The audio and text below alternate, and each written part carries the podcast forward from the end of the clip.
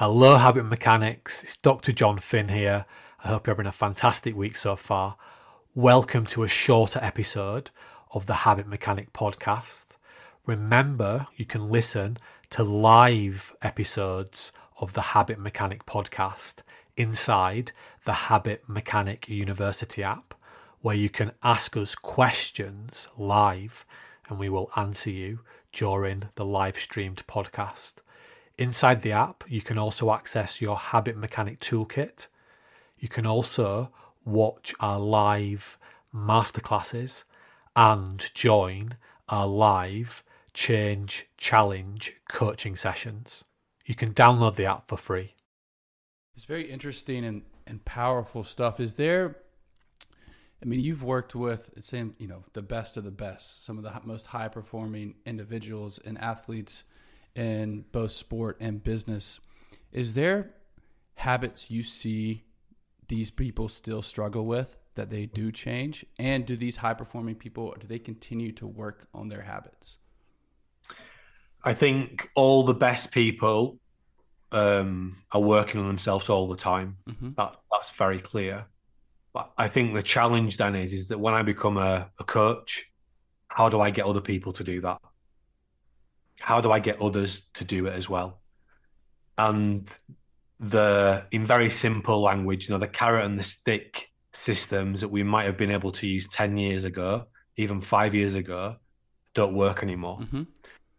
So the more that I the more I can understand it's like, you know, Habit Mechanic is deliberate. It's like if the if the car mechanic doesn't understand the first principle mechanisms of how engines work, they won't be able to fix it it doesn't matter whether it's a new engine or, an old engine. This, this, the, the fundamental principles are the same of how engines work. As coaches, as leaders, no one taught us the first principles of how human beings work, of why we do what we do, because we didn't really understand that. There's a story in the book, just to put this into context. The, one of the first stories about Roger Bannister. Roger Bannister was the first person to run a sub four minute mile. He did it in the 1940s when Roger Bannister was training to do that, he was actually a medical. Uh, he was training to be a medical doctor at Oxford University in the UK, and he, not only that, he was actually a research scholar at Oxford University as well. And his research was interested in the role of oxygen in distance running. So he had people in the laboratories on treadmills in using technologies that are familiar to us today on a treadmill, measuring oxygen um, input, carbon mm-hmm. dioxide output he was doing that in the 1940s. And he was using that research then to inform how he trained because he understood he had to get better at conserving oxygen. So he, he changed his running style, he changed his training habits, all informed by that research. And we've seen how that type of science is being used, especially over the last 20 years, to really supercharge how we physically condition yeah. ourselves. But when we come to the human behavior side of things, how we think, our psychology, we've only been able to look inside the human brain for about 25 years or so. Never mind make sense of what we've seen sure. in there. So in the 1940s, Roger Bannister was able to look inside the human body almost physiologically like, you know, we can today. And that's why, you know, physiology, the physiological sciences are about 70 years ahead of where the psychological sciences are. Most of the established uh, psychological frameworks that we use are from about 100 years ago. And then maybe some of the more recent ones are maybe from the 60s. They will not designed with any inclina- any sophisticated understanding of how brains actually work. If you spoke to the top neuroscientists in the world 25 years ago, they were fairly compelled that when we stop physically growing, our brains stop changing in any substantial way. And of course, one of the major findings that's come out of functional MRI scanners is neuroplasticity. Brains are changing all the time. Yeah. So you got written off. If you if you stopped physically growing when you were 16, that was it. There we you got what you've got now, kid. You're either you're either good at this or you're not good at it, and that's your lot. Now we know that brains are not fully matured if we're med until we're 25 years old. And the cleverest part of the brain, the prefrontal cortex, is the last part of the brain to wire. For females, about a year ahead. So, what we've understood about from neuroscience is really changed a lot of what we thought about why humans do what they do and, and their fundamental basic abilities. And I, I, think that the habit mechanic and the tougher minds approach is the first approach to pull all that together mm-hmm. in a really user friendly, practical way, whether you're an individual who wants to be at your best more often and or you're a leader who wants to actually help yourself to be able to influence and create great cultures at a team level or an organizational level. So we're just at the start of the journey of applying these these insights into um, our day to day, and it, it's taken me three. I've got three degrees, three psychology related degrees, including a PhD. And I, I'd say the Habit Mechanic book easily took me over twenty years to write. How how different are superpower or super habits from individual to individual? Or are there a few things that we can all do or try to make habits in our life to perform better? in whatever. Yeah. Well, everyone is unique and nothing that we ever teach is prescriptive. So we say, here's the toolkit. Here are some ways to analyze yourself. Go try and test some tools. Here's how to create a habit building plan. Go try these out, and you're going to learn what what become what works best for you. But I think, yeah, in my experience, I mean, let's just start with some real basic stuff. If your brain isn't working well, you're not going to be able to do anything well in your life and brains don't work well if you're not sleeping properly, mm-hmm. if you're not eating properly, if you're not exercising properly.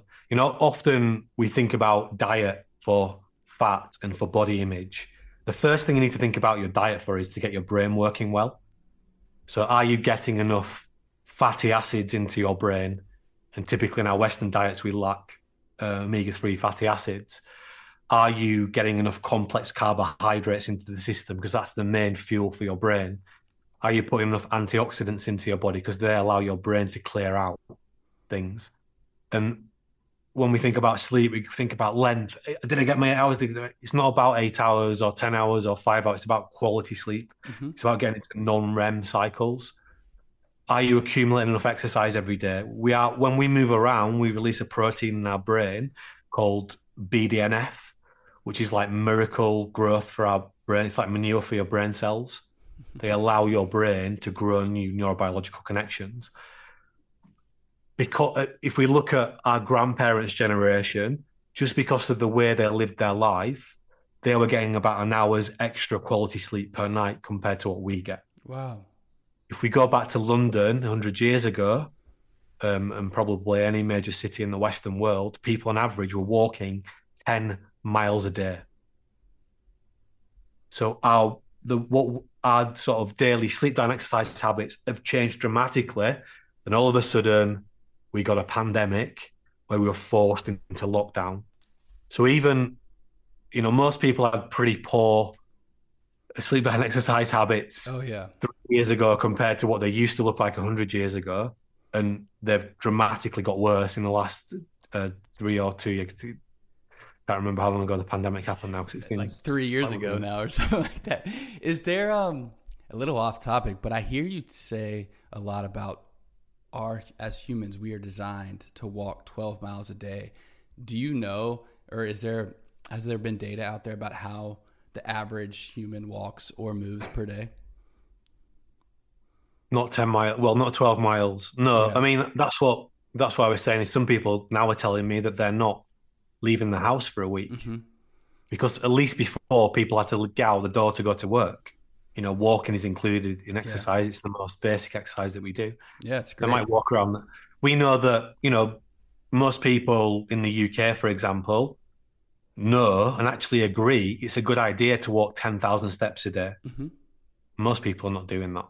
No, and I think that's a great baseline too. Ten thousand steps, if you can get there. Is there a time frame because this is kind of back to like the willpower and the discipline.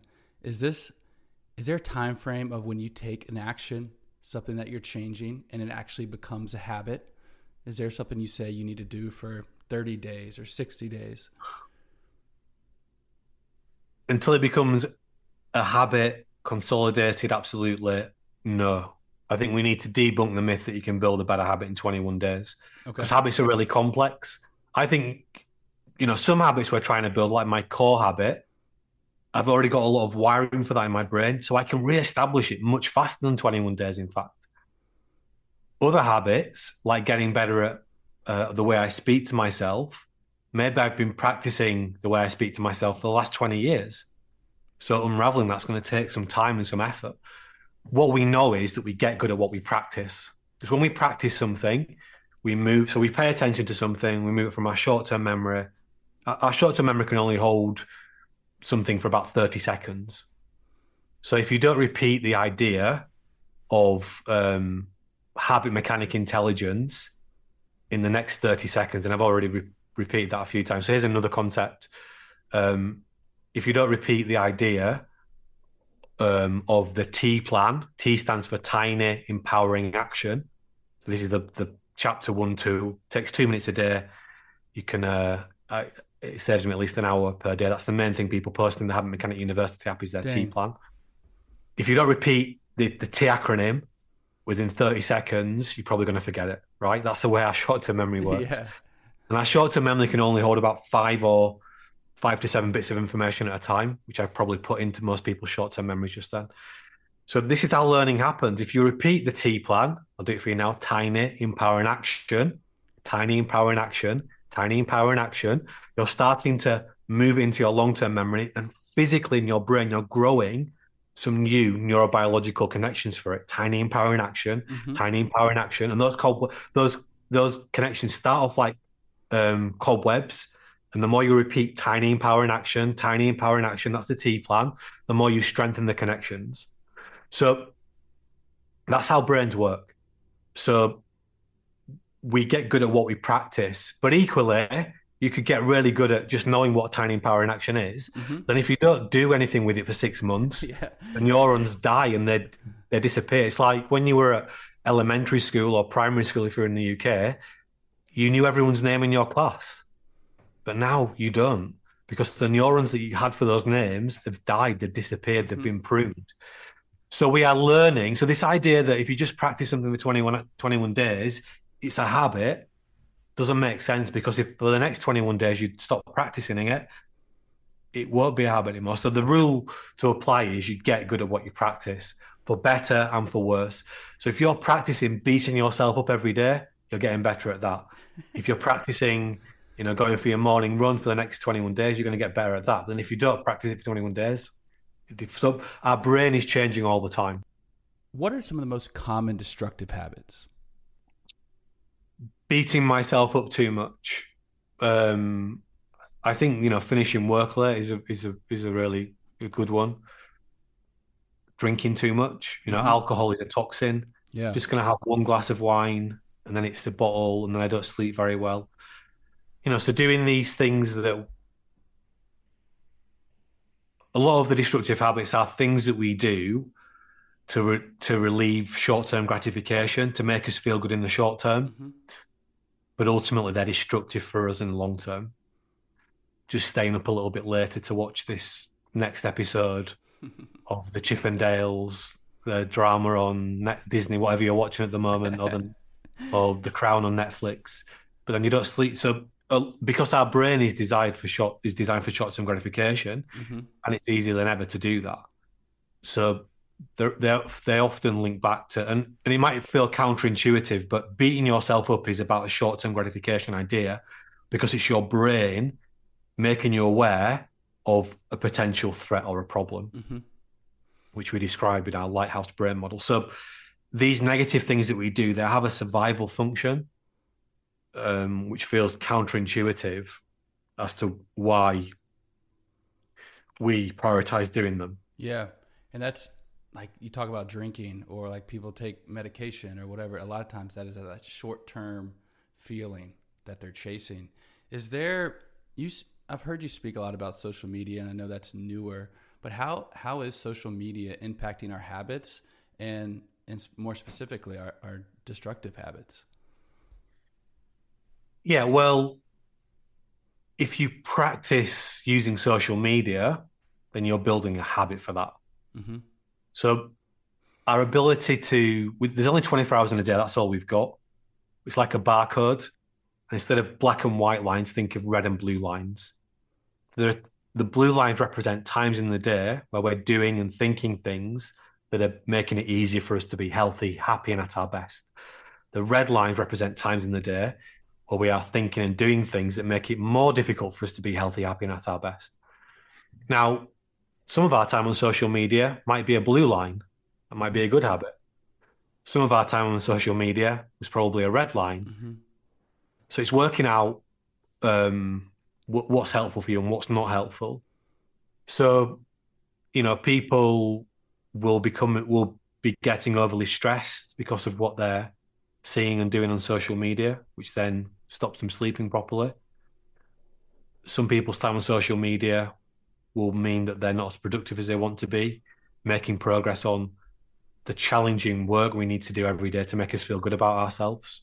So, you know, it's, it's idiosyncratic, but there's only 24 hours in a day. And I'm sure more people than ever before are spending more time on social media. Mm-hmm. So, what did you used to do with that time? What were you doing before? Because it didn't exist 15 years ago. So, you do you, you weren't checking social media, you were doing something else. Yeah.